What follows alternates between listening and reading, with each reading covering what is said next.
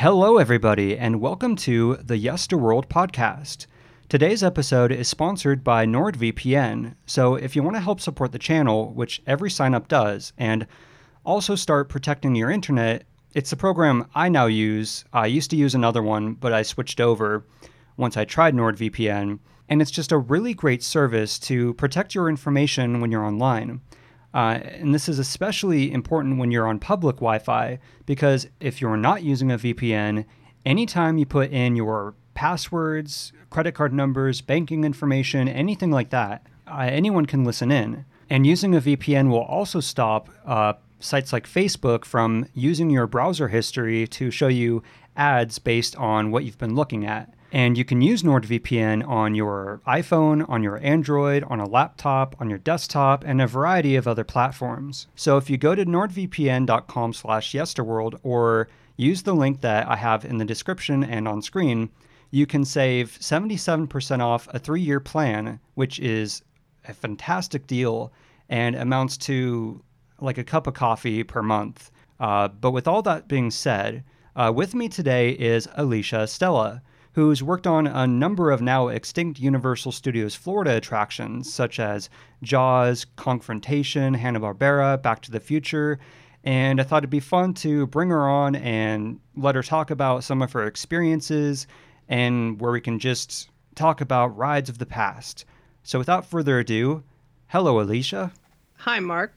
nice to be here. Yeah, thanks for being on here. Sorry it took so long to actually get this put together, but um, I think the best place to begin is well, maybe you can tell everybody who's listening a little bit about yourself and then talk about what drew you to want to work at Universal Studios Florida, maybe what the hiring process was like, um, and what you know what it was like when you uh, when you got the job.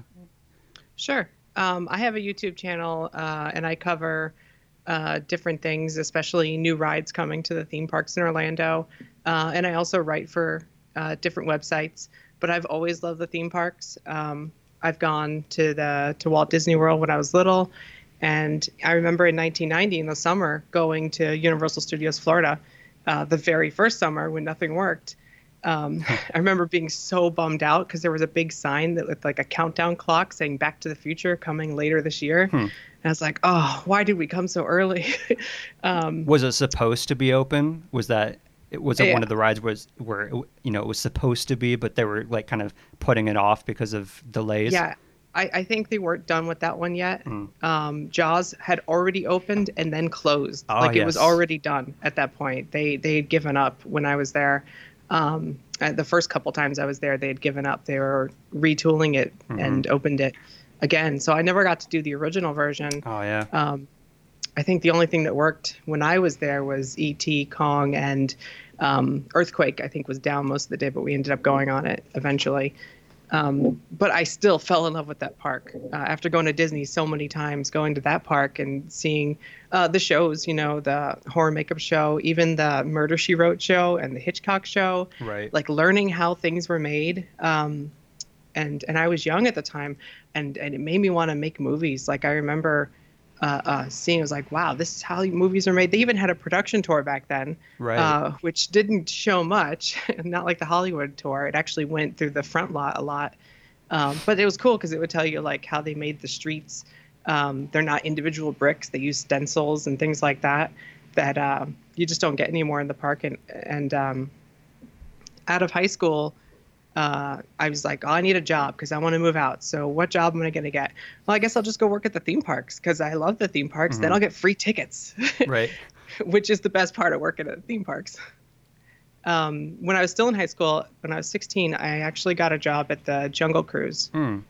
Um, because I lived closer to uh, to Disney than I did to Universal, and I if I was going to get dropped off by my mom, that was going to be the easier job to get. And what what year was this around then? Uh, the late '90s. Okay, so so Universal Florida had already been out for yeah for probably like like eight or nine years or something like that. Right. Okay. Right. Yeah. And um, yeah, I would have uh, picked that as my job first, but I didn't have a car at the time, so mm-hmm. um, I went to go work at the Jungle Cruise.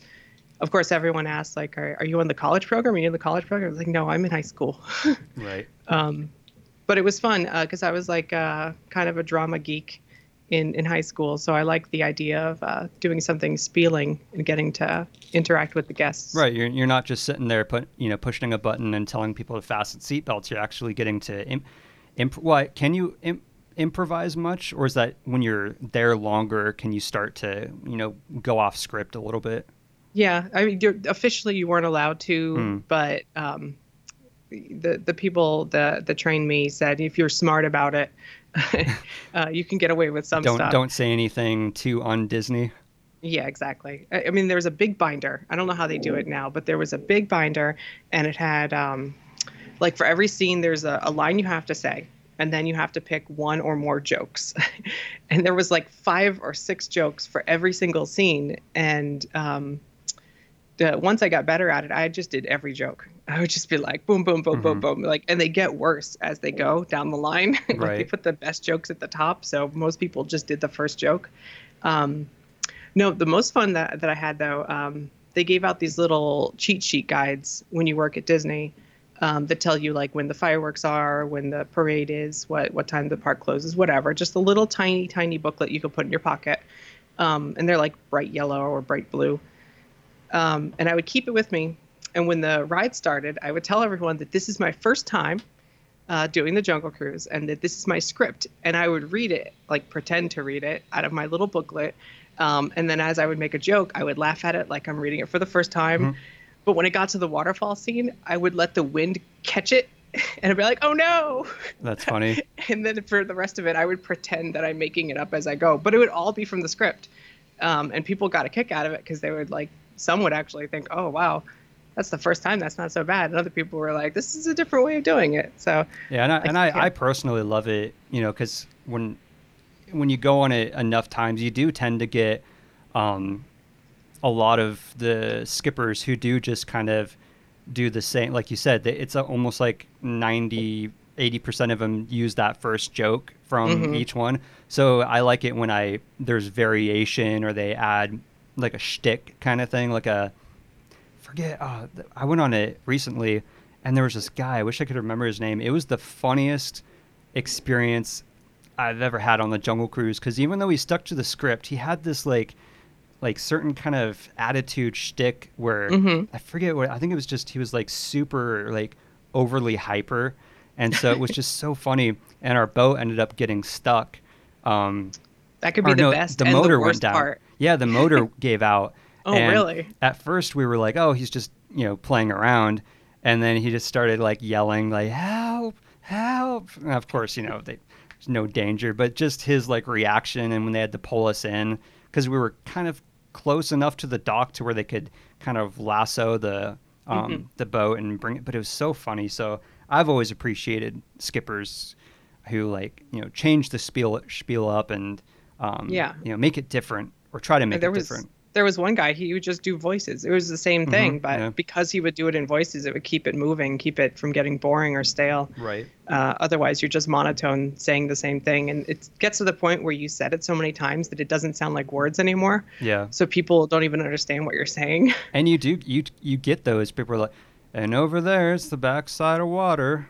All right, like it's and they just you can tell they're just they're probably on the last week of you know mm-hmm. working there, but so I mean, you say um, these butterflies can grow anywhere from one foot up to 12 inches. You say that so many times that people miss the joke mm-hmm. that it's the same thing because they don't put the inflection on it correctly. It's like they grow all the way from one foot to 12 inches. what was, I'm trying to remember. What's the joke with that one? Or the, the, the, the, infl- the let's see, they grow one. F- they oh, anywhere from one foot I up to it. 12 inches. I see what you mean. Because if you just say like one foot to 12 inches, your brain goes, okay.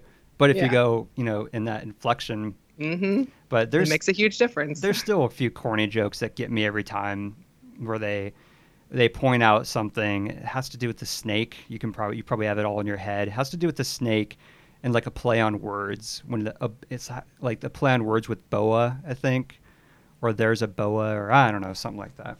I know. I got the Jingle Cruise stuck in my head now, where it's all wrapped up in a boa. That's it. That's it. yep like the, they do that a lot more with the jungle jingle cruise like play mm-hmm. on words and stuff So you were working at Jungle. How long did you work on Jungle Cruise? Um, it was a little less than a year, I think. Okay. Um, and then I finished up high school, and then I moved on to Jaws.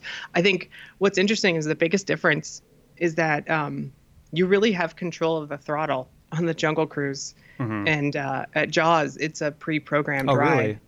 It's So- a completely programmed they're ride. So you just press it. a button. Yeah, you just press a button like any ride show operator, and then the thing goes. It's on its own. And like if there's a backup, it'll stop you in two or four scenes ahead of time, Hmm. and you have to like stall. Whereas in the Jungle Cruise, you if you don't pay attention that there's a backup, you will crash right into the boat in front of you. Uh, there's nothing stopping you. So when you appl- when you applied to Universal, were you, you know, because I have a friend who works there, and they kind of asked like, you know, what would you prefer to work on, and he would say, and then I think he said Harry Potter, and they're like, oh well, yeah, we'll put you on Harry. But then there are other people where um, they kind of get stuck. Um, kind of at the lower, you know, they have to work their way up to an attraction like Mhm. Jaws, where they'd be like, no, you're going to work on the, you know, the food carts or something like that. Do, were- do, I mean, you were put first I- into Jaws, right? That was yes, that was my first. Yeah, that was my first uh, position. I actually tried out for. I was trying to get placed in um, Jurassic Park, Mm, uh, like in the Discovery Center. I Right. thought that was so cool. Like th- that had just opened the year before. I think when I uh, when I when when I applied.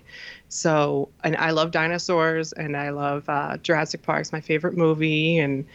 Um, so I, I applied to Jurassic Park, and uh, apparently I was too charismatic, Hmm. and they needed people at Jaws. So, um, God, what, I think her name was Mimi. Uh, she was the one in charge of hiring. I don't know why that's coming back to me now, because this is all the way back in 2000. Um, she she's like, "W- "Would you want to work at Jaws?" And I was like, "That's my second favorite movie." So, sure, I'd love to work it. And um, like they she I think she handed me the script right then and it's like here just read a couple lines and let's see and then I got the job. wow. Um, so and it's funny you because know, that's usually the opposite story you hear, where it's like, you know, you're not quite as enthusiastic as we're looking for, but you know, we can put you here. You know, that's funny that it's like the opposite, where it's like, oh no, you're way too good for Jurassic Park. We have to, you know, we have to utilize you for Jaws because they really do need those. You know, well, you probably had that from your skipper days. You know, you pro- you're already yeah, trained that's in true. a It's, weird it's way. the only thing on my resume. It's like I worked at a, a movie theater for three months and I worked at uh, the Jungle Cruise and they're like, well, you're highly qualified to uh, pretend to steer a boat, so uh, and point at robot animals. So what was it like when you first what was the training process like? I mean, do they you know, how long does it take? Do you just start out kind of or yeah, I mean, how does how does the training work? Well, for Jaws, it was it's an exact script. The only thing you change is your name. I mean, it's supposed to be word for word the same every oh, time. so there's no variation. And There's supposed to be no wiggle room. Supposed to be. right. especially late at night or during Halloween Horror Nights. You know, they maybe look the other way, and we have a little Mhm. fun. But um, for the most part, yeah, you get your your script, and um, as with any um, ride show training, they teach you, you know, all the emergency stuff, all the basic stuff. Um, all the operation stuff, but then at the same time, you're going home and trying to memorize the script. And Mhm. um, luckily, I had been on the ride so many times, I practically knew it already Oh, anyway. helps. yeah. Uh, so um, I think it was maybe the second week that we started uh, doing boats with people on a on the boat to watch to make sure they stand up in the back and make sure you're doing everything right, or uh, try to give you a hint if you forget. Um, and it's more nerve wracking to have like your boss standing on the boat than Oh, just to take a boat out with normal people. So, um, you know, by two weeks you're you're on your own. So I guess by the time you were on it, they had already been reopened for I think it didn't I think it Seven like- years maybe. yeah, it was like 93, 94. Yeah. and they had So- gotten yeah because i i love i mean of course one of my first videos was about jaws and i found it fascinating that it was like this whole other version that opened first you know Yeah. with to- totally different animatronics and if you compare the animatronics um you know the i think there were i don't even know if it was a full year but whatever the time period was when they first opened they looked so realistic the way that the jaws moved, no pun intended the way their jaws moved and um, like with the It was pretty ambitious. The, The whole biting the boat thing and so, like, pulling you. their movement was so realistic and unfortunately that's where the problem came because you know like i mean there's all kinds of you know like speculation whether water was getting in through the material it was the wrong kind of material it was too much motion you know all that um, too much power especially that There's a scene lot where, of mistakes. I where they think. have to like it lunges and it like kind of like pulls the boat um, not literally but you know just the the way they had to make it look like it was it was like i think it's like they had to use like a the thrust equivalent of like a boeing uh, 747 engine or something and it just never worked you know um, did you ever hear any stories about um, that first year period or is it not did no one really talk about it much I, I don't remember much. I remember um, I remember my mind being blown. I was like, "What do you mean? They, they blew it up and chunks of stuff flew in the air? What are you talking Oh, yeah. about?" like I, I had to go home and like research it because I didn't believe them. But oh yeah um, yeah because it was like this you know all the guts would fly and then it would yeah, like and it would recycle the guts. Yeah, that's the. I, I mean, I like the ending that we got with the uh, the burnt up version and the smell and the right like. Uh, it's kind of the Jaws two ending. He bites the Mhm. cable. Um, I like that it made it a little different instead of uh, trying to base it all on the first movie. right Um, I mean, I, I'm a little partial to it because it's the first version I ever saw was the second version, and the second version worked. So um, that explosion is impressive. I mean, I don't think the first version had that explosion with the fire, um, right uh, and driving through the fire, the flames on the water. Um, in the morning, there'd be like an hour where you're just kind of getting the boats ready and cycling before the uh, the park opens. hmm And I remember just going around and around every five minutes and seeing that explosion. It's maybe halfway, uh, half an hour before the park opens, they turn on the explosion and just be like, that's all for me. I'm the only one in this boat. And they're just, that explosion was for me. No one else is seeing it. And it's like hundreds of dollars worth of uh, gas every time it goes off. and they would have the animatronics do their run through as well oh, yeah. That Yeah. see that I imagine that would be, especially since it's gone, like such a amazing like memory and an experience to have, like being on a boat. You're the only number one. It'd be terrifying in the shed scene. I would, like that. Yeah, that, that's a little scary the first Yeah. couple times Well- when you're alone. Yeah, I because, yeah, I can't imagine because I actually I got to ride on it. Uh, it's annoying because like me and my family took a trip to Florida when I was like uh, 12 in the early 2000s, I think. And if we had gone to Universal, I could have seen um, uh, Kongfrontation and some of the other attractions that were still there, but we didn't, sadly. Um, but when I went, I think it was around like 2010. So it was kind of at the end of its run, but I got to go on it a couple times. And then me and my friend came down, I think the next year, and it was like the last year. Um, and they knew it. So uh, it was really sad, you know. Um, the skippers, you know, you could tell they were really putting more into it because it was like the last few weeks or few months or whatever. Um, but I'm really, really glad that I got to experience it because unlike Kongfrontation and a few others, like something you So can you- never really get back, you know. You never did Kongfrontation? Nope, because by the time I got there, it'd been. I'd have to look at the dates again, but it had already. Uh, yeah, because the mummy was there um, instead. Yeah, I'm pretty sure. I'll have to look at that. I guess But- that was. But at least I got to do. Jaws, and that I'm glad I have that. um, Yeah. That memory of writing it because it was an amazing. Attra- I mean, it was just.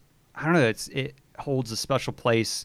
You know, nostalgia aside, just from like the animatronics and like the music and just the Oh, yeah. atmosphere and it, that's that shed scene is legitimately terrifying. Like it's dark and just things are going around and that sh- the shark comes out of nowhere and it's just you know it was such an incredible and i really wish i could have written the original version uh, just to have that experience as well but not many did because you know it was so Mhm. on and off the first year before they shut it down it's funny you, you mentioned the music that the when you press the button to start the the ride like that that little music cue is just ingrained in my brain it's like dun, dun, dun, dun, dun, dun. it's every time you press that button it's do, do, do, do, do, do. It's so happy. Like I love the music cues on that ride that start off all happy and then they would slowly go into the doom doom doom doom, and you see the boat sinking and then the the classic theme comes on like that. Just going around in circles by yourself, just listening to the music. It's and seeing like all the detail that goes into it when people aren't screaming and covering it up, Mm. um, and the fact that like. Um, because sharks don't make a noise. So I guess to make it more scary, the electrical box in the boat shed is supposed to be screeching, Hmm. um, but it's it kind of makes it like the shark is screaming at you, um, and it mixes together with the blood curdling screams of everyone being genuinely terrified. So it's like, Oh, that's funny. yeah, I, was watching because I'm working on another Jaws um, video, and I was watching Jaws the movie, and I realized that he did. I'm pretty sure he added a few uh, sound effects to the shark to make it sound more like a monster or a beast, you know. But it doesn't come across as corny because it's right when the music flares up and the crash happens.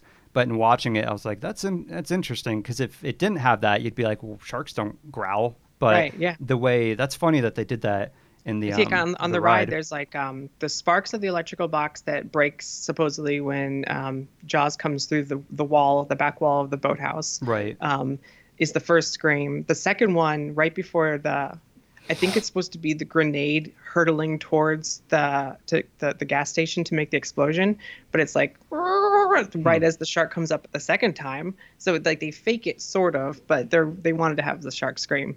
And then the third one is as he's being electrocuted by the wire and there's sparks flying everywhere and there's that noise. Right, because in the movie, that's the most noticeable is when the shark, the pieces of the shark are like floating down to the bottom, and Spielberg used Gwangi, um, right? What's that? The? Valley of Gwangi.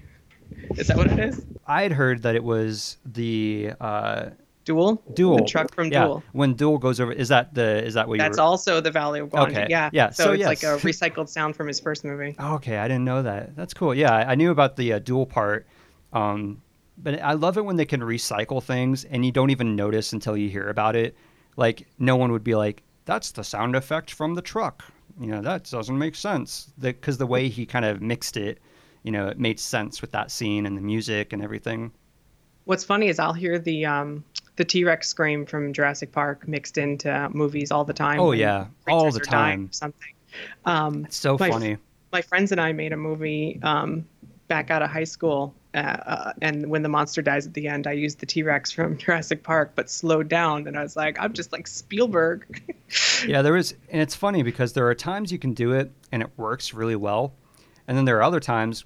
There's a movie I think it was called The Babadook that I saw a while ago, and I'll just say the sound effect they use at the end of the movie for the Babadook is like the dragon from the old World of Warcraft games. And it took me out because like I, I don't play them anymore, but when I was a kid, I was like obsessed with those old uh, World of Warcraft games, hmm and it just pulled me out of the movie because they didn't do anything to disguise it. It was just like, all right, just throw it in, like just no one will notice. But I was like, that's the same exact sound. They didn't manipulate it, you know, so it pulled Yeah. me out. Going, well, Well, we can be grateful that the Wilhelm scream, Wilhelm scream, has been uh, finally uh, retired from Star Wars movies. Yeah, that was always fun. I, I always like hearing it in like Indiana Jones or you know all the the holiday special or whatever. We need a new secret sound effect because everyone knows now. I know, right? so how? So you worked on Jaws for two years, or I think so. Yeah, just about. and then so I guess did you work on it until it until it closed? No, this was still a decade before it closed. Okay. I worked on Oh, it. that's right, uh, 2012. yeah, and um, i i while I was working on it, if they didn't need me there, if they needed me somewhere else, um, I worked at other attractions. Uh, probably Men in Black the most, Mhm. um, because it's right next door. Uh, and I got really good at it. I actually got the straight the nine nine nine nine nine nine oh wow. Um, but they put curtains that open and close in front of the windows where I get the most points. So I haven't been able to get it a second time since then. Uh, Yeah, I've, ne- ruined- I've never been. I for a long time I was pretty good at Buzz Lightyear, Astro Blasters, and Disneyland, but I never, you know, like Midway Ma- Mania and uh, Men in Black. I'm terrible at just because, um, I, I guess I haven't ridden it enough. But so you d- now has Men in Black changed much since um, then, or is it pre- Not other than really. you know? Because it seems like it hasn't really. You know, the biggest change at Men in Black is they painted the worm worm guys green. They used to be um, tan colored like the movie, and now Hmm. they're green, and it bothers me to no end. But other than that, in the um, they put curtains in the windows so you can't get as many points. Uh, there's not much changes. That, that they they do a pretty good job on upkeep on it though. Yeah, I, I wonder if it's you know Men, Men in Black fans will hate me, but I wonder when it's gonna kind of hit hit the end of its run where it either needs a not that the, I mean it's a fun ride, but just with I know if they get rid of if they're willing to get rid of Jaws, you know they're gonna Well, be, they only get know, rid of good rides, so. And it's a it's a fun ride, but um so tell me about Kong because that's the one like I'm Yeah, more yeah, because yeah. I never you know like I said I got to ride Jaws so I at least have that. Kongfrontation I have no I mean I've seen videos from when I covered it It's, but that's um, it it's it's strange because when I worked there, um, I can see why they replaced it with Hmm. the Mummy. Um, it's such an epic ride. Like it's i i in my mind, it's more epic and and on a grander scale than Jaws. Um, like the beginning of the ride, you get Mhm. into the, the the the tram, and right off the bat, there's a huge gas station explosion. Like just it, it, you see like the silhouette of power lines being knocked down like it's kind of like off screen. Um because the theme park rides love the silhouette effect where you see a shadow of something. So you're the idea is kong is pulling on power lines down the street and it's a, creating a chain reaction that sets off this huge explosion. Um, and every time i cook with my gas stove i smell natural gas and i immediately think of kong. Oh wow. Because it, that's the smell because you're inside a building the smell of the natural gas um, and this huge explosion. Like the mummy um, fire effect on the roof is really impressive.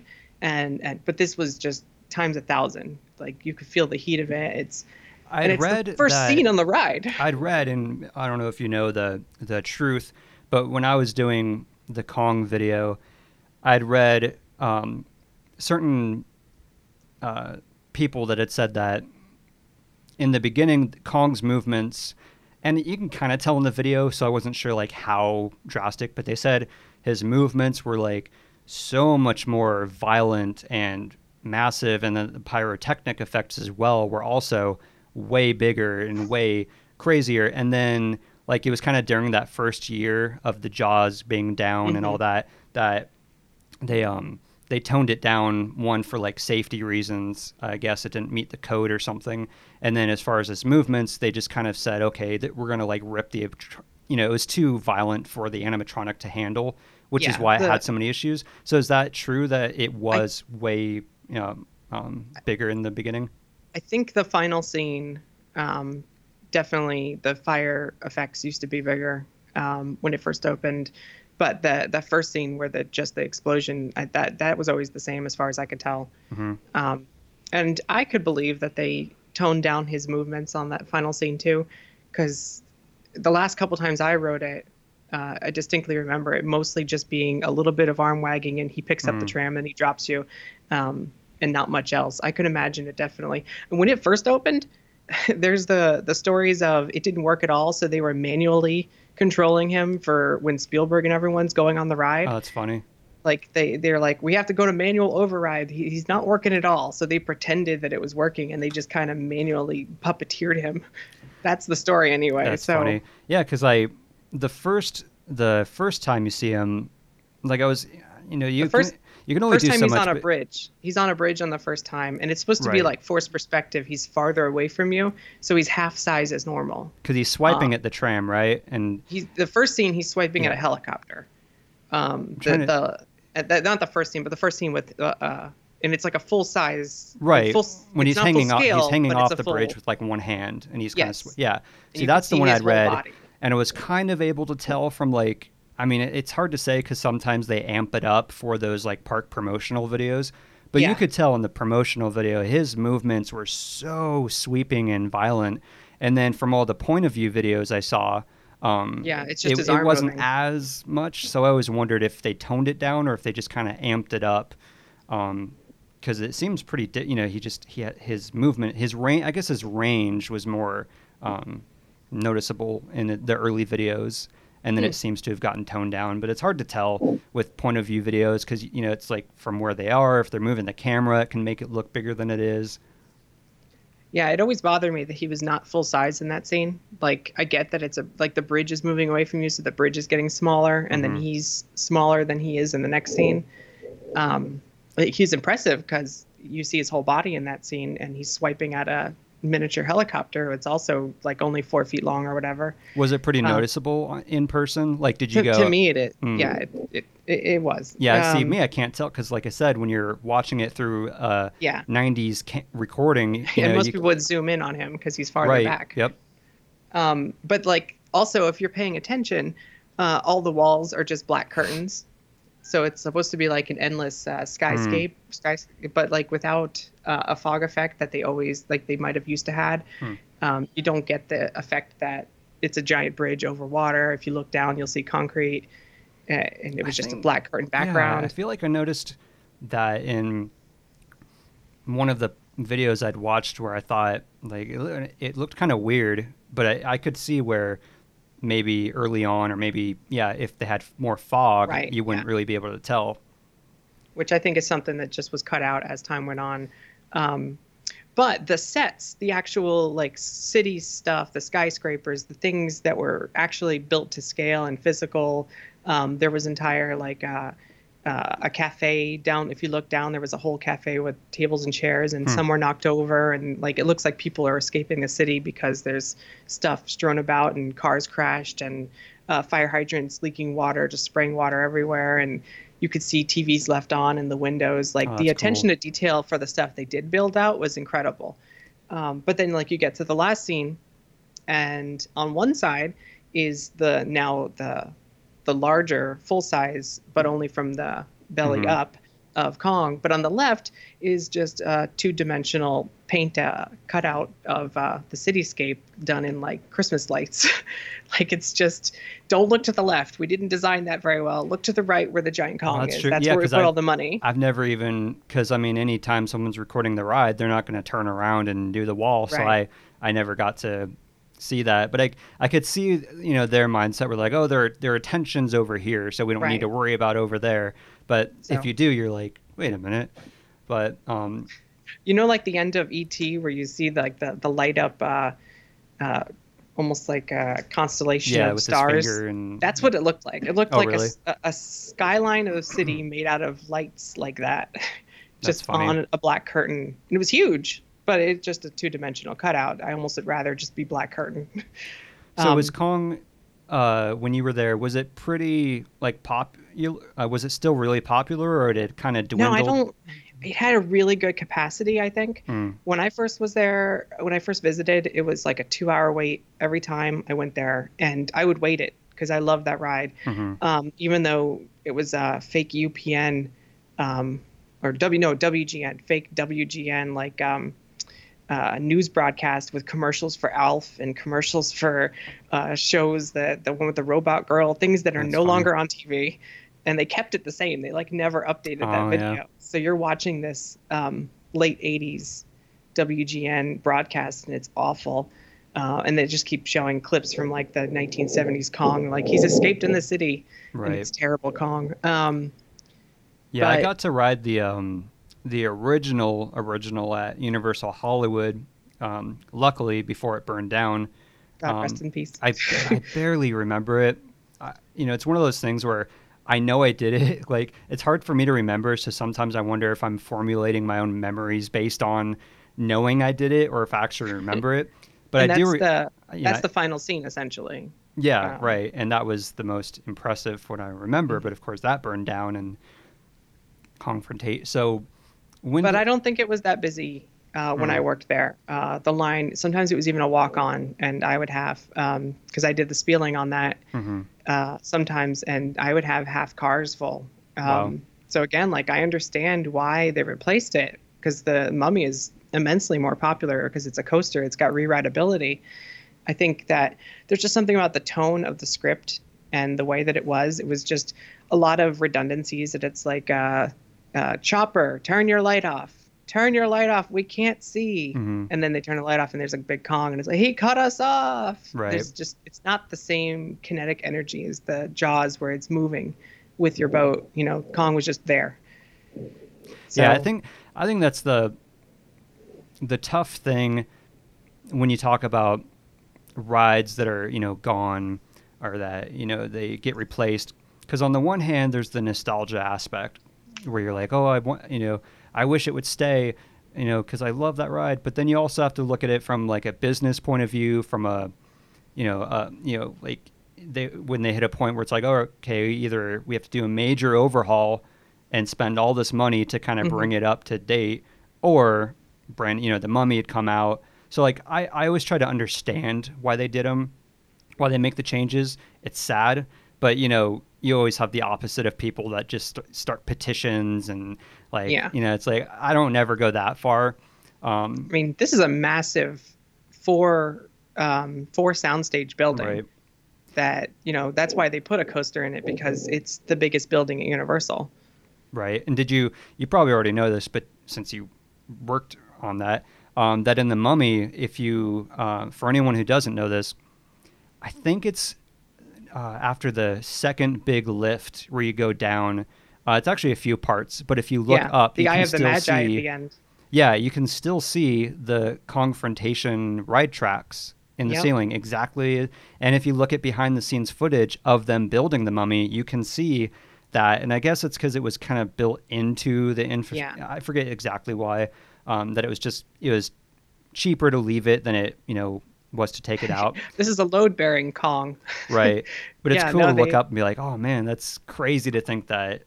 I really think know- that um, the most successful part of that ride was the scissor um, suspension track. Mhm. Like it, when Kong supposedly drops you, is the only time they really utilized it. But it would very quickly um, extend the scissor, um, and it felt like Tower of Terror. Like Oh, you wow, get really? that pit in your stomach feeling, and you don't think of it when you think of the Kong ride if you watch the videos or whatever. Yeah. But that that movement was so quick, fast, like faster than falling. And it's only ten feet, but it was just enough um, to really give you a little whoa. And then it also swoops forward as it goes back up.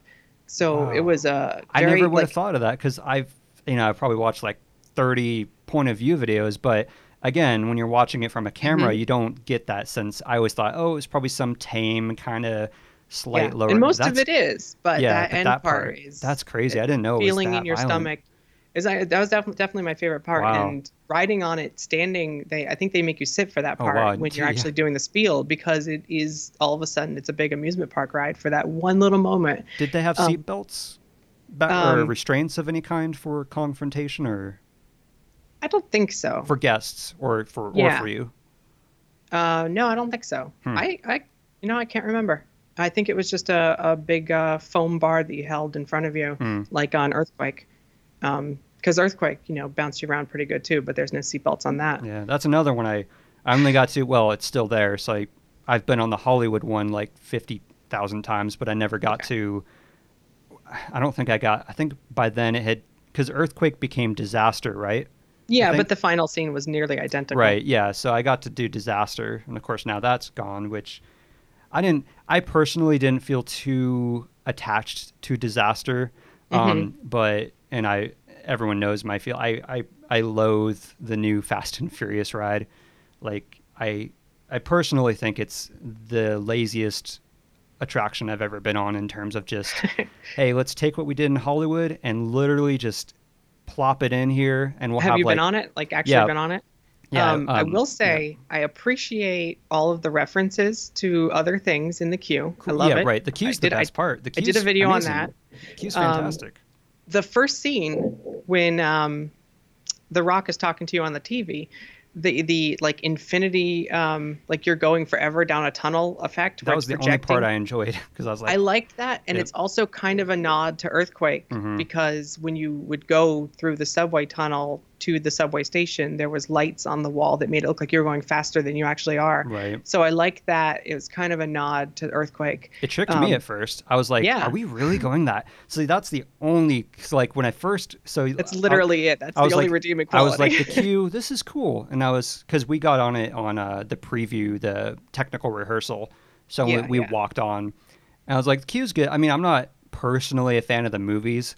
So it's hard for me to be like, oh, that's, you know, it's not like Indiana Jones, where that's one of my favorite movies of all time. so going right. through the queue is like an amazing experience. So I'm not going to like knock, you know, I'll say the queue is very well done, even being objective. Um, Mm-hmm.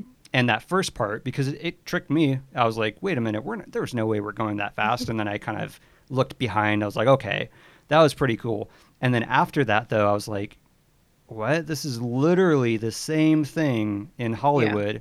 Yeah. And and then it is like before I knew it, I was like, that was it. That, and maybe to a lesser extent, because without the 3D, I'm not sure that you Oh, know yeah, a 20 true. foot tall Vin Diesel even works. yeah, because 'cause- the, the size doesn't make sense when it's not in 3D. Yeah, because at least with you know a lot of people have issues with uh, uh, King uh, Kong Skull Reign of Kong. Um, I enjoy it for the most part. I, it's got some huge narrative problems where you're like, who are these people? Where do they? What's going on? Um, But for at me, least they added something to it, yeah, and but I go on it for that that animatronic near the end, which is just Yeah. like which is Wow. kind of detached from the entire thing in, Yep. in, in and of itself. It's that Kong problem where he's just already there. they did it to please people like me who were probably like, okay, this is the same thing as Hollywood, and then I was like, okay, that that made it worth it. But again, they aside from But they added two scenes too. That right, helps. which and that's my point is like they at least have those two scenes um, that are interesting and they're fun, and they have some animatronics through there, and then they have the part from Hollywood, which is whatever.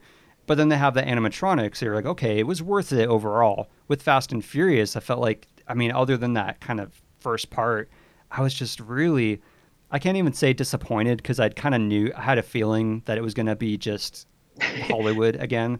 But I just thought, man, what a what a waste of space. I feel Yeah, like where they could have, they could have, I, you know, built something else, some other, I don't know, some other movie ride or some original or something rather than just. And I, I have a feeling that in, I don't think it's gonna, uh, not last long, but I don't. I I think give in it 10, years. I was gonna say in ten years, I think, Yeah. assuming well, maybe we'll have Fast and Furious 35 by then, but I feel like the popularity will have kind of gone away, and it'll be like, oh, you know, it because even now the wait times are not that big for No, it being a no. debut ride.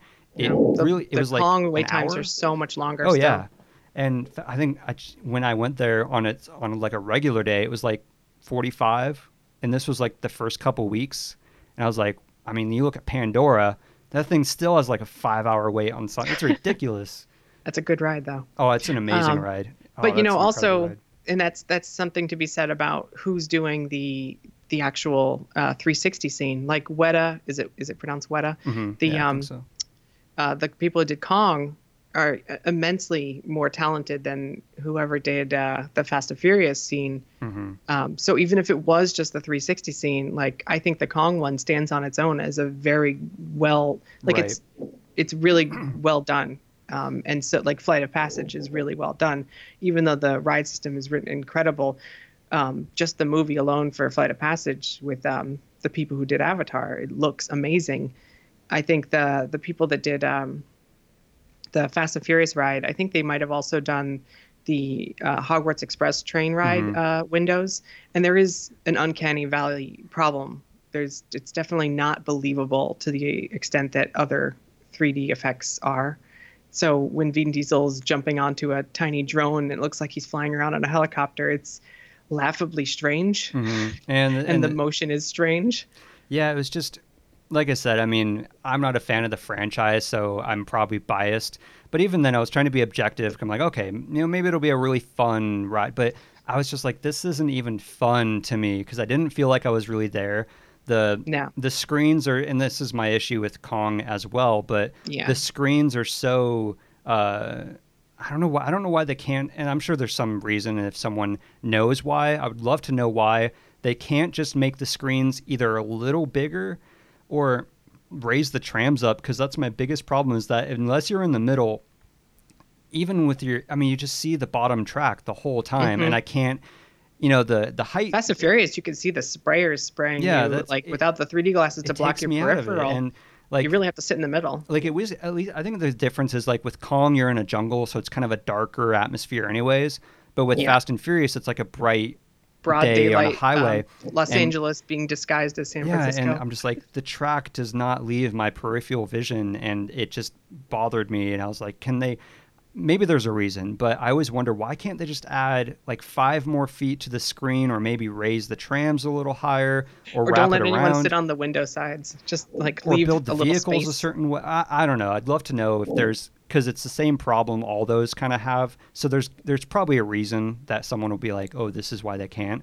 But yeah, that's that's my own tangent because I'm like, oh, they could have done, you know, because because it was designed for a tram tour and Yeah. brought in here as its own ride. And when, as part of a tram tour, it's like, oh, this was a fun 45 minute tour. I got to see so many behind-the-scenes thing. Oh, bonus ride. Now Yeah. it's like I waited in line for just this. Yeah, I I would have been if I was like some like uh, uh, tourist that didn't know any better, and I just rode it and I'd spent like an hour, an hour and a half in line. I would have been like, I could have ridden. I mean, anything else, and it would have been so much. You know, I would have rather ridden the Hogwarts Express there and back. You know, because at least you know the effects on that are pretty fun. Uh, ILM did Fallon.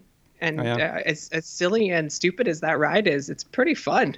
That's my I- guilty pleasure. People give me so much crap. They're like, No, "You enjoy that ride?" I'm like, "I I'm a fan of Jimmy Jimmy Fallon personally. I realize it's not like a great attraction because it, it is corny and it's hokey and but it's to me it's just fun. I like Yeah. the queue. I like the history that they show in the lobby. Oh yeah, Um, you can see comic the insult. Yeah. uh, And I like comic dog. And, I like the the movement. I love it when you go to space. That's my favorite part because it feels very fluid. And when he jumps off Yeah. the car, you feel him jump off. that is that is the most believable Yep. uh, 3D effect that has ever been done on a theme park attraction of all time. Just him kicking the Mhm. railing. It's It's it's so real. My only complaint, and I think I'm the only one, but I hate the seats. They are so uncomfortable. It's like wood, and it's like this 90 degree angle, so there's no curve to your back Yeah. or anything.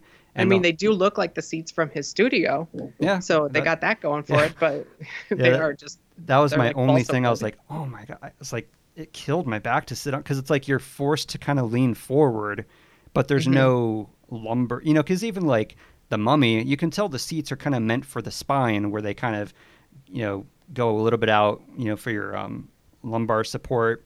But those are just like it's like a pure 90 degree angle, and it's like hard. It's no cushion.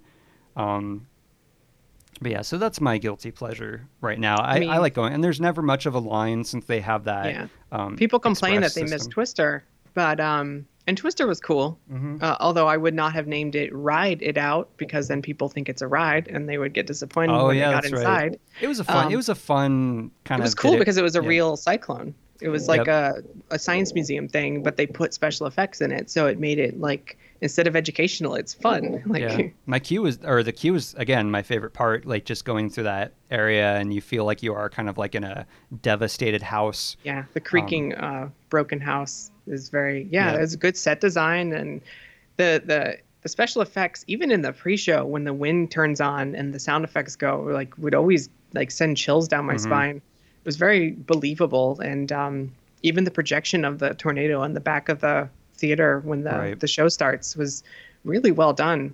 Um, the only thing that looked fake was the cow, but the cow looked fake in Yeah. the movie, so Yeah, I think they did it on purpose. You know, it's kind of like a little Yeah. throwback.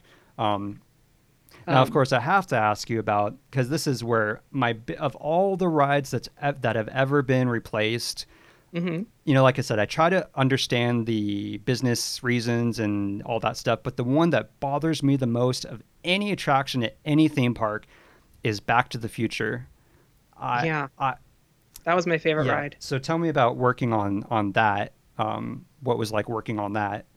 Um, I tended to work at it most during Halloween Horror Nights because Hmm. I would pick up shifts um, and I'd be like, wherever you need me, that's fine. And sometimes I worked at Jaws and it was fun because you could go off script a little bit more because Mm-hmm. everyone's having a good time.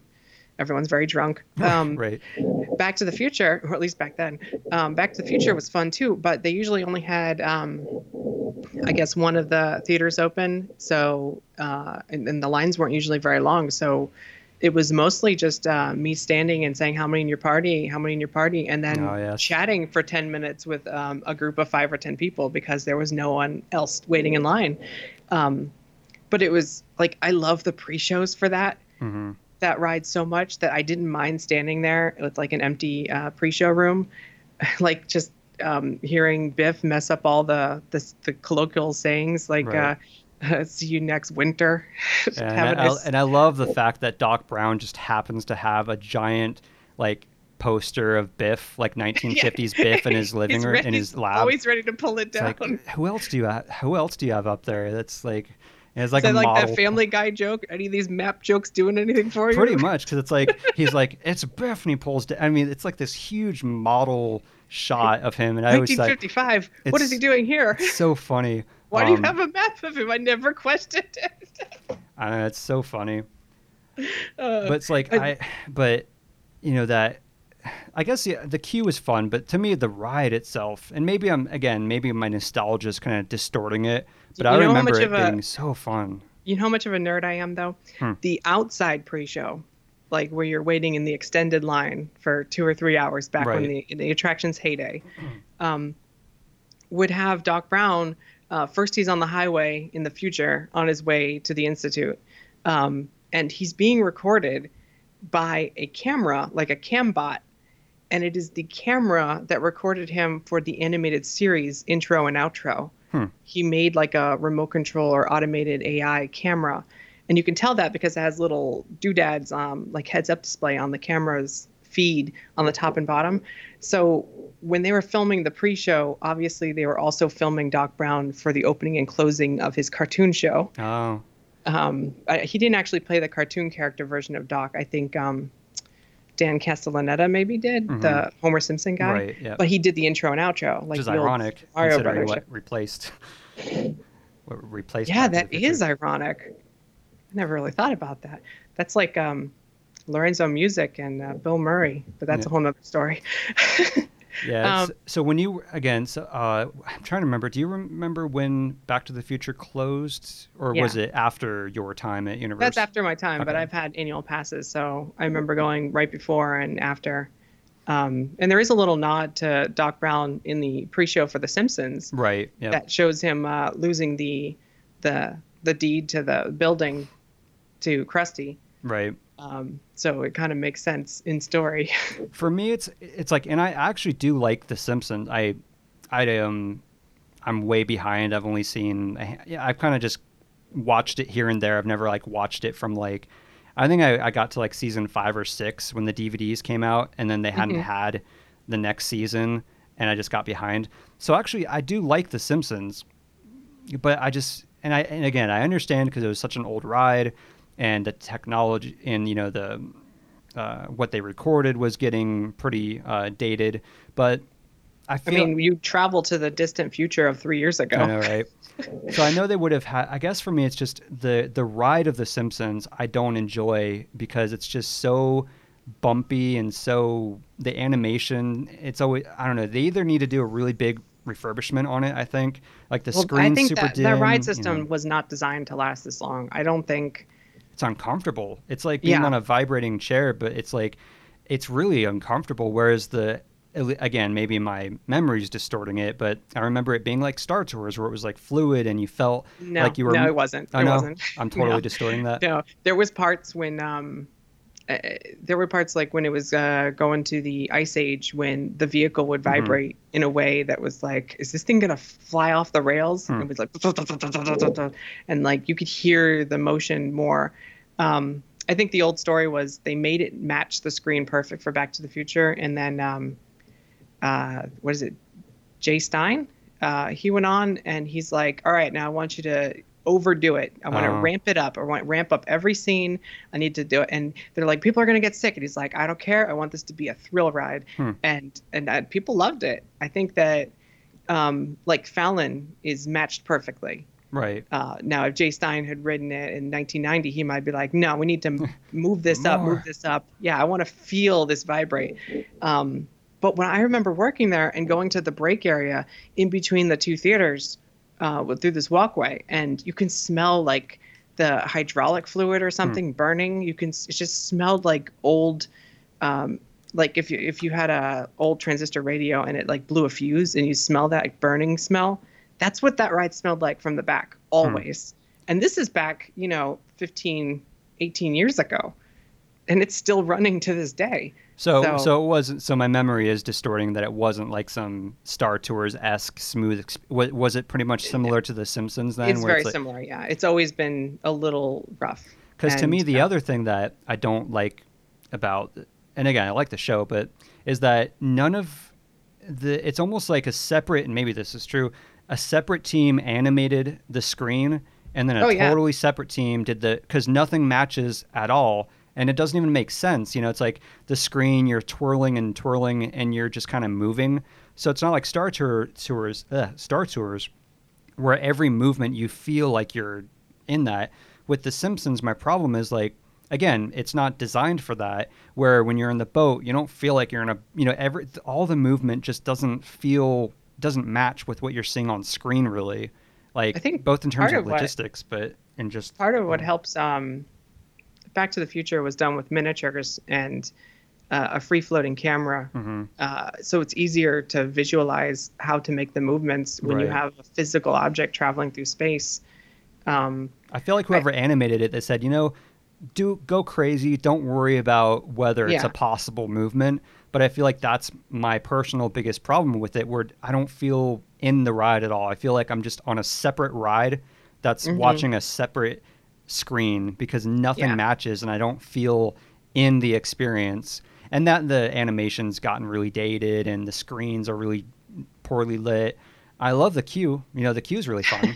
I like all the gags on Yeah. the ride, like um, Ralph Wiggum's like, "I'm a baby bird." Like Yeah. that's pretty funny. Okay. I love. I like. It's a weird feeling because it's like I like the ride in terms of this. You know the the short film, I guess you could say, if it had been like kind of a Honey I Shrunk the Audience kind of thing, but you, um, not as a ride. As, What about all the references to Back to the Future? There's the clock tower. Right. Um, there's uh, being swallowed by uh, Maggie Yep. instead of the T Rex.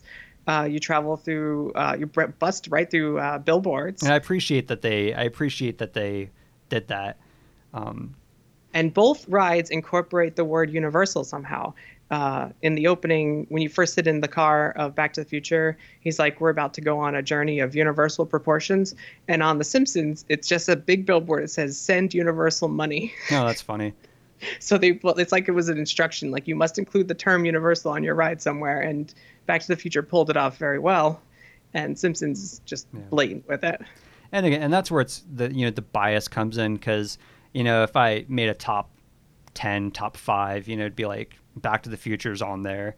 So I and so that's you know I understand business wise, but I guess that's the one that kind of just irks me the most because I enjoyed that ride so much and I love the movie, and I just really wish they could have found a way to update it and then maybe build the Simpsons, like I said, as a another type of ride, maybe like a um, I, Honey I but Shrunk the Despicable Audience kind of Me thing, um, theater might have worked better, if you ask yeah. me. I enjoy The- that the ride. Actually, I like because it what it replaced uh, Jimmy Neutron, and then before that, wasn't it Hanna Barbera? That was the fun, fantastic world of Hanna Barbera. So tell me about because I actually know very very little about that attraction because I've um, Yeah. yeah What's amazing about that, if you went on the Jimmy Neutron ride, because they changed it a little bit more for this one, this incarnation, but the original, um, it it was mostly exterior queue, and then you walk into the pre-show room, and it was uh, right now it's just a blank wall, or they tore down that wall. Um,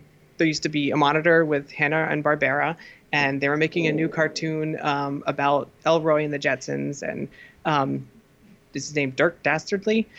uh, he would come in and he's like, "What about me? Make a cartoon about me." He's like, "No, next is Elroy," and he's like, "Well, then in that case," and then he steals Elroy. On the left side of the screen, the left side of the room was like a window, which is now where Gru talks to you and sets off the fart gun. Um, but there was a window with uh, Boo Boo and Yogi, and they were talking uh, across the room to the other screen with Hanna Barbera, and they're like, "Oh, we'll use our ship to go save Elroy," and they they're like, "Come on, everyone, into the ship!" And you'd go, and it was the exact same ride system. the The screen right now is curved and big, so that it could work for the 3D. But when it was Jimmy Neutron and Fantastic World, it was like a shape, Hmm. um, like a viewfinder, more like Star Tours. Um, Okay.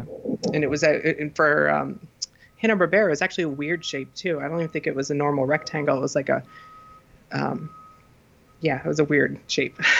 um, and, and it was a great ride because uh, in in the intro, it teaches you how computers can draw for you instead of having to draw all 24 frames of animation. Mhm. And then the ride takes place in 3D environments, but with 2D characters. So it was almost like uh, on the cusp of in between 2D and 3D, but it teaches you how computers were making Okay. animation now. And it was actually kind of educational in that sense. Well, And that then was you a got to big travel thing back through. then too. Was the the It was new. hybrid of cartoon and 3D animation? I mean, this is before new. Beauty and the Beast, Hmm. uh, with the the big ballroom Right. scene. This was, um, I think, at the time, The Little Mermaid had one shot where um, she's running down a staircase and they 3D generated it, or in um, The Rescuers Down Under, the vehicle, Mm-hmm. Oh, right. the vehicle and Rescuers Down Under, and uh, Oliver and Company, all the cars in New York City. That was about like it for computer generated cartoons. It's crazy to think there was a time like you know you watch those. It's like this was the first use of CG. It's like whoa, how far we've come. Right. Avatar, Yeah. you know. There's like no shading on or anything. It's just a solid color polygon. Mhm. um, but it was really cool because at the time there were there was no 3D cartoons, and here we were traveling through all the places we've seen in Hanna Barbera cartoons. Um, it always got me. It started off with uh, Boo Boo saying, "What kind of uh, power source do we use for the ship?" And it's like a big old rubber band, and they put a rubber band around you and fling you. um, but the motion was really impressive. Right now with the Minion ride, it's just a lot of bouncing and Right. standing still, whereas this was always moving forward, um, more like the old Star Tours. Um, you're just and- always and going. And, I like, I, um, I do. I have nothing to. It's one of the few rides I have nothing to compare it to because I didn't get to ride Hanna Barbera. I didn't get to ride Jimmy Neutron, so I never. I don't have any kind of comparison to be like, oh, I remember it was like this. Um, but I, I like it. But I can see what you mean. Where there again, it kind of has that Simpsons problem where there's no. You know, it does. It kind of matches what you're doing, but you are just kind of bopping around and yeah, moving. especially on the Minions, where you literally are bouncing Yeah. off of people. It's a it's a very fun ride. I, I don't ride It it, is- too it often because the it has a heart, always too. so. it makes me it makes me tear up at the end when Gru gets it the is. present. It might be one of the best like stories, like narratives in a screen-based attraction because it sets it up in the queue. You know, uh, Yeah. or the gift and all that, and Yep. And that's coming. I've only seen the first one. I think That's the um, only one worth watching. I might have seen the second one. I don't if it had the guy with the shark tank it or takes something. place in a mall, and it's not good. Maybe I haven't. Just don't it. watch the minions. Um, Oh, yeah. No, I love that moment too, and it's like this one or this one. And you think they're talking about weapons, but they're talking about fireworks for his uh, Right. finale for her. Oh, that's so cute. Um, so, but on the Hanna Barbera ride, uh, you travel through uh, Bedrock and a spooky castle with uh, Scooby Doo and Mystery Machine and um, Mystery Inc. And uh, and it ends with the Jetsons and actually goes to Happy Funland um, in the Jetsons world. So it's like that moment where you're at Happy Funland, and I think all three attractions have had a moment where you're on a roller coaster in the ride. So Mhm. they've kind of kept that going for the finale on each of them. Um, and then of course they they save. Um, you ever been on Mickey's PhilharMagic, the show? Yes, yeah, that's uh, It's I, I I incredibly love that ride. similar to that. Um, at least the um, Agrabah scene. Hmm. Um, It's actually where, one of my favorite parts of the ride because you do feel like you're kind of like Yeah. I, I know it's not a ride, uh, but it feels like it on that yeah. part, right? And the music, now I love that ride. I love the music that they chose for the various scenes.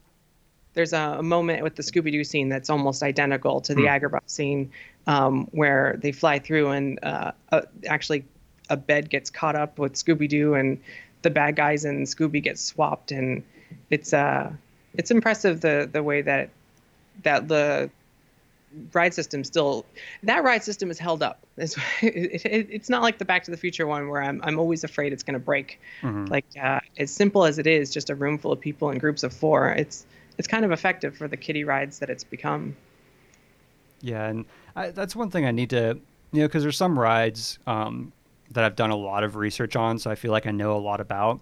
But that, you know, the Hanna Barbera and uh, Jimmy Neutron, like I, I know so little about those. So it's, I mean, I didn't even know about that. So it's fun to hear. Um, sounds like it would have been a really fun attraction to have been on. Was did you did you ride Jimmy Neutron? i did Was and it similar? llama llama or- llama llama it, it had the some of the problems that the newer attractions had where there was stops Hmm. um, and i never I don't know the characters, but it went through some of the like it went through Rugrats. It went through a lot of the Nicktoons. Oh, really? It So wasn't was just very Jimmy Neutron. No, no, he was like the using some kind of Oh, that makes sense. dimensional hopping device that made it make sense. Um, so it was very similar to Fantastic World, but it had the same kind of problem where I think at the end, especially, it just stops and there's characters talking to you on the screen, and it's Mm. like. I, I liked Hanna Barbera's like there's a big old rubber band and then at the end you crash into a big the end sign and then Yogi Bear says uh, I hope you had fun I'll see you on the outside and that's it it's over. Um, whereas the Jimmy Neutron one they'd have a whole conversation with you at the end Mm. and like okay I think this is over now we're just sitting here watching a screen. Yeah, I feel like Um, I feel like Jimmy Neutron didn't last that long then because No, it's just a few years I think. Yeah, because like I remember, you know, Hanna Barbera has been there, was there for a while, but then in my mind, like there was a, um, I think I only realized there was a Jimmy Neutron attraction when I was working on, um, the Nickelodeon Studios video, and I was looking at pictures. I'm like, oh wow, I didn't even realize there was a Jimmy Neutron before, you know, in between the two. I think actually it was kind of comparable um, because the first one ran for about 13 years and the second one ran for 11. Hmm. So that's not that.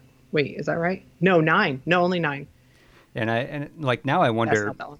I always think like, how long are these? You know, it's hard to imagine a time when they'll be like, okay, Despicable Me, we're going to replace it because right now it's so popular, or right, right. um, some of those kind of, or even Simpsons. Like, when will anything, you know, when you look at how long Back to the Future lasted, you'd be curious to see like how long a Simpson, you know, will it have more longevity since it's still going on, since it's still airing.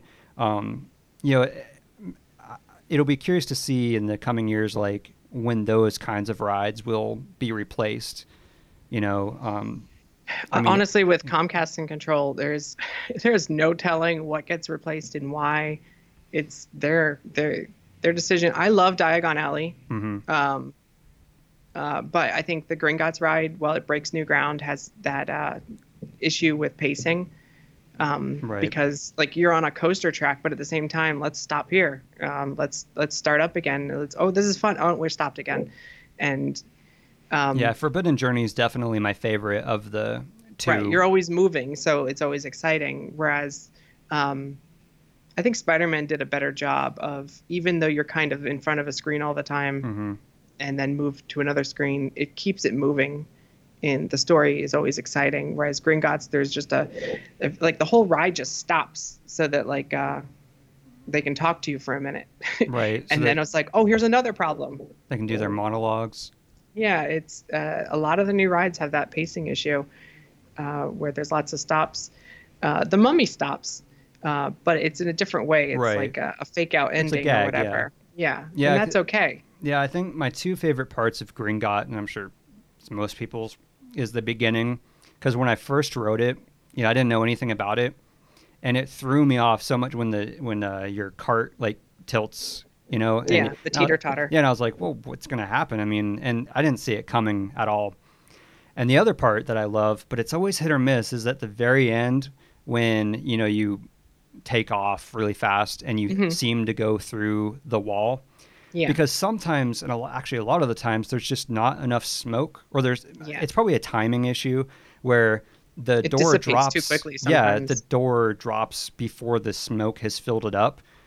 But i love it when it's perfect and you literally cannot tell. You're looking at a screen one second the fog builds up and then you can't see when the door drops. So then you really do kind of think whoa i'm going through the screen like that's Um, the really I wonder if it happens a little earlier than it used to because there was a mishap after hours once where the train went right through the door. oh seriously Yeah, they um supposedly uh, the techs were testing something and overrode the um, sensors on it.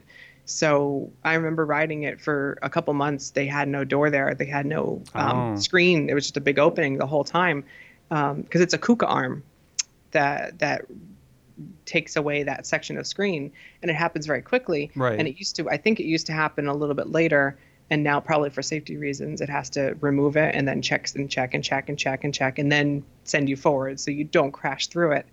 Um, Yeah, that that makes sense because yeah, because I do remember the first time I went on it was before I lived here, and it was I think it was like the first year or so that it had Mhm. opened, and I do remember like I mean, I think we rode it twice. So the second time I know I was looking for it, and I just remember. I love not- too not that the seeing it, rocks, you know, the but- rocks are designed in the shape of the door too, Mhm. um, in the movie. So like you don't see the seam because it's Right. the, the, the the shape of the rocks. But now every time I go on it, I I see the door drop. yeah, And I feel like I I mean I could be wrong. I feel like if they just had more fog or maybe started the fog earlier, it would. Mhm. But I think that's that's probably exactly why what you just said because that makes total sense because I just I remember it being so seamless, and so maybe maybe there's just no way to cover it up with fog, but that's why it's always nice to ride attractions before that stuff. Yes. You know. Oh, yeah. When No, they're I went to, dangerous, you know. I, I went on Countdown to Extinction before um, the park opened uh, as part of an employee preview. I wasn't working there at the time, but I knew someone who was. Mhm. Um, and uh, I remember that ride being a lot more intense uh, and almost like a drop at the end. Uh, and then when I went on it a year later, when the park was officially open, and I'm like, like when they changed it to dinosaur, especially, I was Mhm. like, wow, they really toned that down. But in recent years, I will say they toned it back up again.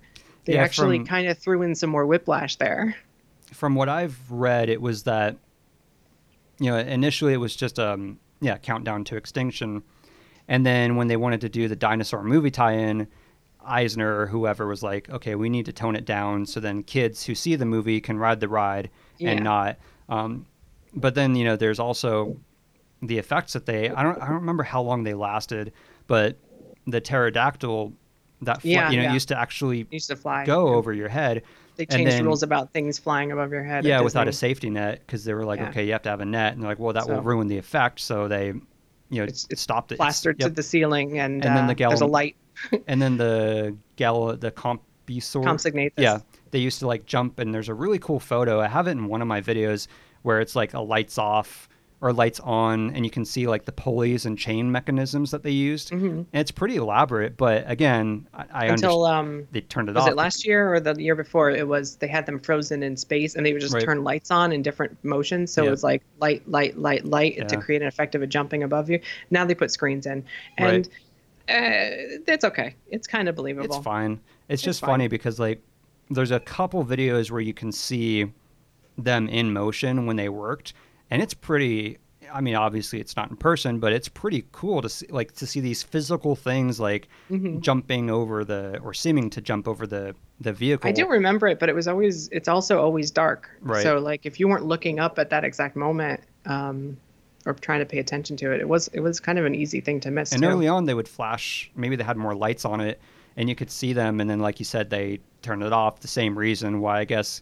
I guess it's okay to have them above the ride vehicle. as long as they're not moving, moving. they're they're And locked in so place. yeah, they would just shine. Someone did a really good low light um, video where you can see the you know the arms and the chains still there, but yeah, it's it's always fun. Like, that's why you always. I mean, same with Indiana Jones when they had the ice effect, which I really wish I'd gotten to see in person, but that only lasted like nine months or something before.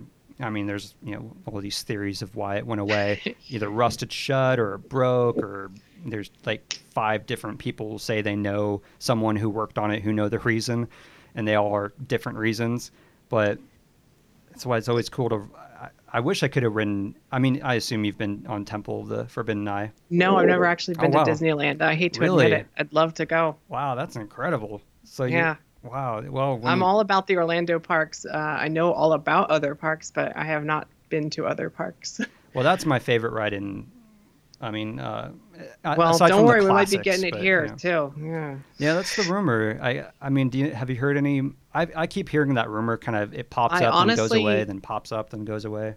There's more credence to the rumor that we might be getting a boat ride at Hollywood Studios about Indiana Jones, that's similar to the uh, Shanghai Pirates ride. Hmm. I like that rumor a lot better because I'd rather get more rides than have than lose other rides. Because I like Dinosaur. I don't want to see Mhm. Dinosaur rethemed because it has a similar track, Right. but it also doesn't have enough space to do the queue justice Mm, or to get the uh, overview scene uh, that Indy has, where you can see the other parts of the ride. That Like that's these- incredible. Like in person, when you, I mean, maybe it'll be spoiled since you've probably seen a lot of videos on it. But that Yeah. first point when you do come out of the chamber and you see the other part, that is one of the best moments in ride, like any ride I've ever been on. I think. Yes, That and whole you wouldn't ride's be able amazing. to. you wouldn't be able to get that if they cloned it in Dinosaur because it's, it's, a smaller building. It's huge, and the fact that you can see the bridge and you can see you can see pretty much like four parts of the track, mm-hmm. and it's I love that ride. I think that is probably I don't know if there will ever be a ride that will top for the time, especially in 1995, what they did with Indiana Jones. It's just so incredibly massive and the scale and it's I mean I haven't been on the foreign versions obviously, but you, you know that that's a that's a must for you someday. Like put it yes. on your bucket list to and uh, all, and the other classics, of course. Pirates is much better over there, in my opinion. Oh yeah, yeah, yeah. Um, a lot of no, them are. No, I'm, I'm, definitely well acquainted with all of it. So I like seeing it in person, I'd be like, oh wow, it's better than the YouTube videos. right. It'll be a whole new experience because you'll be actually there in person seeing mm-hmm. it. So where's? Do you know where they're uh, they're rumored to put the ride if they do it in Hollywood studios, or is it just kind of talk right now? Uh, Echo Lake area. Hmm. Um, that would be. I there's there. I, I kind of specialize in rumors and uh, uh, that's what I write about a lot on the internet for theme parks, and I try to pay attention to everything. And the rumors for that park, um, uh, there's still rumors about a Monsters Inc. area mm. that would take over the animation courtyard. Uh, Launch Bay would go away, maybe even connect the animation courtyard to the end of Sunset Boulevard, so there won't be two dead ends in that park because that park has a serious dead end problem. It's a strange. I'm glad that they're adding, you know, Star Wars and Pixar Land because it's just a weird way to walk around and it's just yeah. so empty right now. Well, I remember when it first opened, um, you couldn't go to the New York backlot unless you went on the production tour. Oh. Like that was a dead end too, and you had to go on the production tour, and in between the walking portion and the tram tour, you actually got to stop, go to the bathroom, eat lunch at the little sandwich shop, take pictures of like mm-hmm. the dip mobile on the street from Roger Rabbit. Like I remember all that, and at a certain point they're like you know what? Let's get rid of this walking tour and open up the street because we have a flow problem in the right. back of the park. It's there's two dead ends now. There's a muppet dead end and there's another dead end over by the production tour. And now that they're doing construction we have those same dead ends are back. And it's so annoying to not be able to connect from muppets to um, Toy Story, and um, supposedly when Star Wars and Toy Story Land are both open, right. those 2 mm-hmm. lands will connect, so you would be able to theoretically go from one land to another in the back of each of those lands. Uh, but if there's a wait to get into Star Wars land, you're not going to be able to go from Toy Story to Star Wars. You have to walk all right. the way around to the Muppet area and Grand Avenue. So Monsters Inc. taking over Animation Courtyard with a new ride, or retheming Rock and Roller Coaster to a door coaster ride.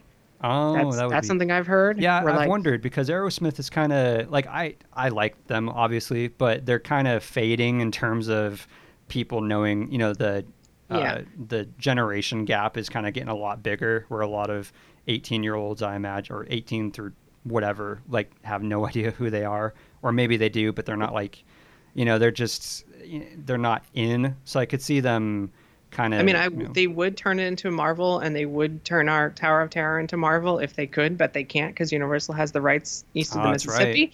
So I see something new for that area. And then the the other rumors is uh, Echo Lake area, um, maybe losing Star Tours because they have the Star Wars land. Uh, a couple years after Star Wars Land opens, get rid of Star Tours and turn that whole area into Indiana Jones because hmm. they're just going to pump out more sequels to that thing. They are never going to stop with the Indiana Jones and they're never going to stop the Star Wars. So, which is sad. I mean, I, I love the first three, and I I hated the, with a passion. the only the three. I think is what you mean. Yeah, I always say like, oh, the fourth one is just like a spoof that someone made, and you know, like Shia LaBeouf is swinging like Tarzan with a bunch of monkeys. Like, what's funny is if you, I read Ready Player One. Um, and he says the same thing. Like I, I love the Indiana Jones films, but only the the first, first, three. That fourth one doesn't count. And I'm like, the guy who made that directed the movie based on that. I wonder right. if he read that line and was hurt. I think I read an interview with Spielberg at one point. It was like years, and he did he did admit that I forget exactly what he said, but he did admit that it didn't live up to expectations and that maybe it went a little bit too um, out there. You know, it just it was. I, I I I have a hard time watching it just because it's like there are moments that are kind of like okay, this is very. I mean, the movie's well done in terms of a technical standpoint, I suppose but it's just so all over the place and so goofy and so many jokes and gags and it's like they just didn't. It's almost like they didn't take it seriously. You know, at the end, it was like knowledge was the treasure. like that's not Oh, yeah, that's not my Indiana Jones. He wa- she wanted to know so much her brain blew up.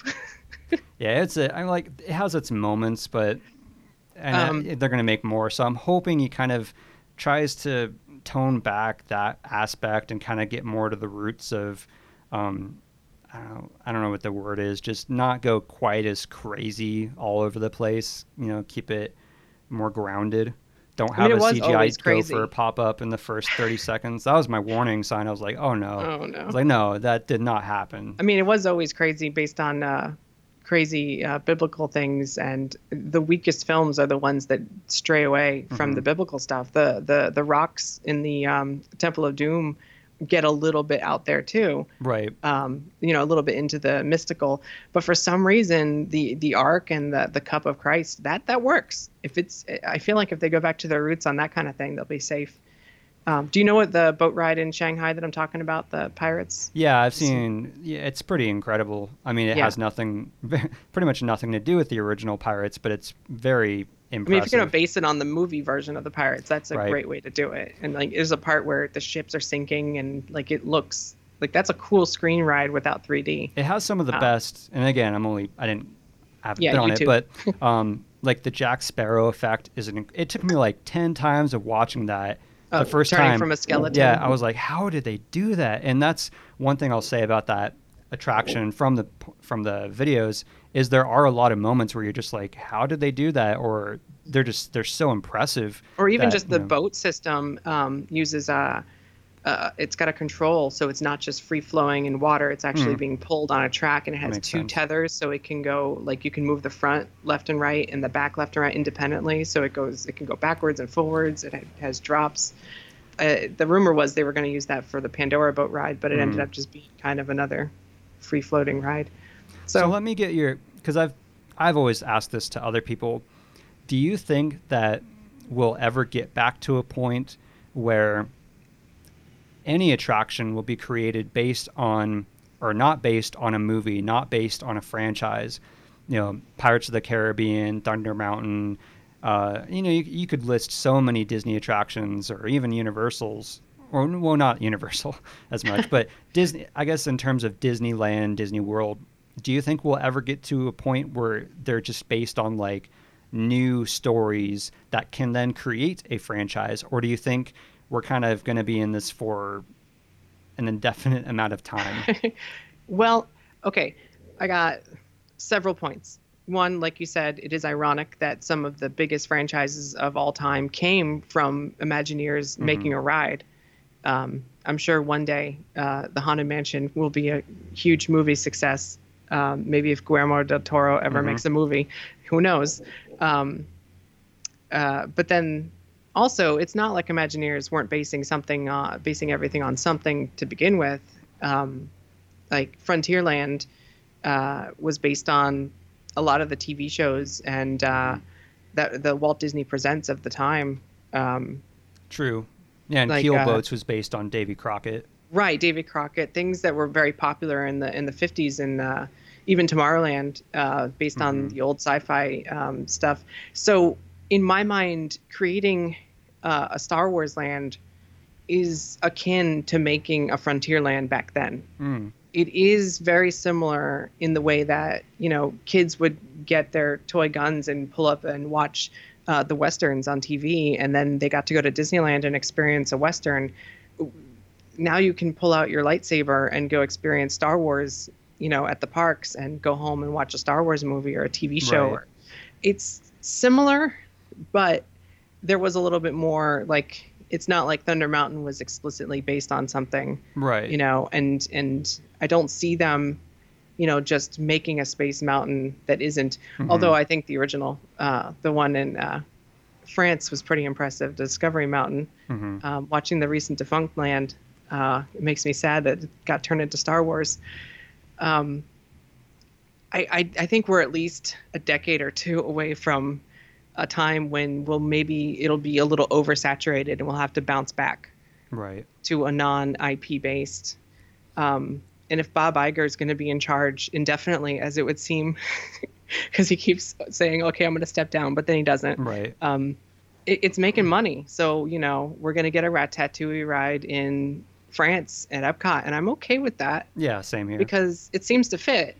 Um, It maybe is funny though how Frozen in Epcot's almost becoming Pixar land in a way, especially with the rumors of Coco coming to Right, yeah. know, like that's Although that fits better than that fits pr- probably better than the three caballeros. I think one of them's from Brazil, um, in that movie, and Donald's from uh, you know United States. So, Right. in Yeah, a way, that fits better. Neither of those really not much bother. I guess even Ellen's energy, like I realized, I was like, oh, it's time. It's it's aged, so you know, it's a fun nostalgia ride to go on, or it was. But a lot of the times, I understand the decision. I'm not one of those like, oh, sign a petition because I get it, like business wise. But I, I've always just wondered if we'll ever get because I see what you mean in terms of like Star Wars land being, you know, based not on a specific movie or a specific set. It's like they're making a world around it. Mm-hmm. But I wonder if I guess maybe if we'll ever get attractions that are based on like lore, like Pirates of the Caribbean or Yeah. or myths or like um or even entirely new characters like uh, Imagination uh, Um, with uh, Dreamfinder or right. um, yep. uh, uh, Mystic Manor. You know, Yep. entirely new stories with entirely new characters that are probably strong enough to create their own franchises. I, it, it happens more overseas, I guess, than it That's does true. here. Yeah, I never thought Uh, about that. Yeah. I'm naming a couple that are. but I, I think a lot of th- the thing is people just have the issue with um, i mean i love pixar to death but just that that it's become the go-to you know it's like we need a new attraction okay make it a pixar ride or it's like okay whichever franchise is the most in that there's like a fear that we'll never get anything original that could potentially spawn a franchise or that could you know inspire something else um, because it's you know so much of pixar and so much of um, like I said, Indiana Jones. Now that's going to be, you know, they're going to have the new ones coming out. But that's Hollywood too, in a way. Like, you know, how many original movies are coming out that are big blockbusters? Not really. Yeah. When was the And, last and even Jaws? even the original stuff is based on nostalgia. Right. Like uh, I I love Stranger Things, but it wouldn't exist if it wasn't for Goonies, E.T., or um, Stephen King's It. Like the these things are feeding off nostalgia in a way that even the original stuff doesn't seem original, really. You know, it's like even though like most of my stuff's about nostalgia and the past and everything, I still, you know, you can be disappointed that something's going away, but still look forward to what, Well, you know. Yeah, to bring it back to Jaws, it's uh, besides Back to the Future, my favorite uh, ride anywhere, and I still would rather have Diagon Alley. Mhm. I, I, I think that the immersiveness of that land is so impressive. Um, take the ride out of it, take Gringotts and take Jaws out of it, and let's not even talk about um, the Hogwarts Express, which is pretty breakthrough going from Right. park to park. But just the land itself, um, it was before it was uh, carnival games walking through Amity Island set in the Fourth of July year round, and it was kind of a dead zone. Mm. It was not something where people were spending, you know, hundreds of dollars on merchandise, Right. wands, um, the best ice cream I've ever tasted in my entire life. Like these aren't Mhm. things that, or even street shows. Um, it was like it made for a fine scare zone when they did Halloween Horror Nights, but otherwise it was just a bunch of nondescript white buildings, um, and not even like buildings. That most of them were just little huts and games. They moved the games over to Simpsons where they make more sense Right. because they had fake ones over there at the time. um, and they put up an, an incredible land. And I can't imagine that park without Diagon Alley now, as much as I miss Jaws. So Yeah, that's. I guess it's a bittersweet kind of thing because I feel the same. I mean, whenever we go, pretty much that's the first. I love because I, love Harry Potter. I love the books. I love the movies, and I love the the attention to detail and how they brought that world to life in a way that I've never seen done with like mm-hmm. anything. And I mean, that, that's what got. Disney on its on its toes. That's what whipped Yep. Disney back into shape here because they Yep. were kind of stagnant for a decade. So that's what's like. You know, if I had a button like keep Jaws, you know, if it was like go back in time, let Jaws stay, Diagon Alley come, I'd probably have to choose. I mean, it's like, yeah, I love Jaws and I miss it a lot. You know, the few times I got to ride on it, but I mean, I also love Harry Potter, and I love the world they've created. And you know, there's rumors of the Ministry of Magic coming, um, where Fear Factor is. I think possibly. Um, Maybe. that's what I've read. I don't know if it's true. Um, They might have changed their mind. We'll see. I could, but uh, again, like, and then they're building Nintendo that land, which I think is great because that's a dead. Aside from ET, which they are leaving alone, which I'm very thankful for. But um, that whole, you know, it's like Barney and Curious George and uh, the animal actors. So I think it's gonna. Be, I think it's a good decision to use that area for like. Because I love Nintendo and I love like The Legend of Zelda, so I'm so excited to Mhm. see like an area based on Hyrule. Yeah, Um, I think we'll see Nintendo in all the parks, including the park they haven't even started building yet. So, Right. you know, Nintendo's going to be their next Harry Potter, and they're going to spread it out. And uh, and we still have another Harry Potter ride that is being built, Oh, yeah, um, that's taking right. over Dragon Challenge. right. Um, I wrote an article today for the unofficial Universal Orlando podcast um, that kind of goes over our beat by beat what the ride's going to be like. Oh, And really? it's I I mean, it's going to be mostly outside, but in a way that Universal's not done an outside coaster before. More like a, I, I don't want to compare it to Thunder Mountain in that it's the same kind of ride system or anything, but Thunder Mountain has like the the flooded town scene, hmm um, and Disney does a good job of making coasters that can be both inside and outside and Right. be themed both outside and inside. Whereas Universal, we're used to kind of like the Hulk. It's like, oh, there's rocks and gravel Right. like there's we're going over the lagoon there's not much here this will be for the first time they're really doing something different it's not like dragon challenge it's more it's more like uh forbidden journey if it was Hmm. outside like it's going to be um just just seeing hundreds of trees being planted is going to be breathtaking and different for universal's um, the theming on this coaster and there's going to be animatronic characters outside um, I don't want to ruin too much, but there will be a fluffy, Hmm. uh, three-headed uh, puppy dog uh, on the ride at full size. So I'll have to I'm read excited. that. So is I I guess I'd always heard the rumors that it was going to be more based on Fantastic Beasts, or is no, it? I mean this is in Hogsmeade, so it's going to be within the time period Oh, of the the original series. Um, Yeah, I'll have to most read likely that uh, I, I starring Hagrid. I, I saw like a photo of the track coming out of the building, but I didn't know there was already like information on what the ride's going to be like. So I'll have to check that out because I've been well, really it's just curious. based on rumors. I don't want to say it's definitely true. We still got a whole year before it opens, Right. but It'll based gi- on from gives what I've good heard, idea, I suppose. Yeah, because some people are saying it's an indoor coaster, and that's not true. There will be some parts that are inside, but this is. I'm more amazed that it's going to be outside and be this heavily themed, because that's an entirely new uh, animal for Universal. Is there a projected date for when they think it'll might be? Well, I, I assume They just said 2019. 2019. Oh, Uh, I'm hearing summer, so we got just about one year. Universal's really quick when they build their rides. Yes, Disney's when they like get started, molasses. And they don't really announce it till it's almost done. Mhm. it's not like Pandora where they announced it, um, you know, five years Oh, before man. it opens. Although they did announce the partnership with Nintendo, maybe a little bit too early because people are getting antsy and they haven't even started yet. I love. I, I know a lot of people are. I know. I, I really enjoyed the first Avatar movie, and I love Pandora. I just love the the way they too. created the world. It's so immersive, and I love the food. oh yeah, that canteen area has like some of the best bowls. So good.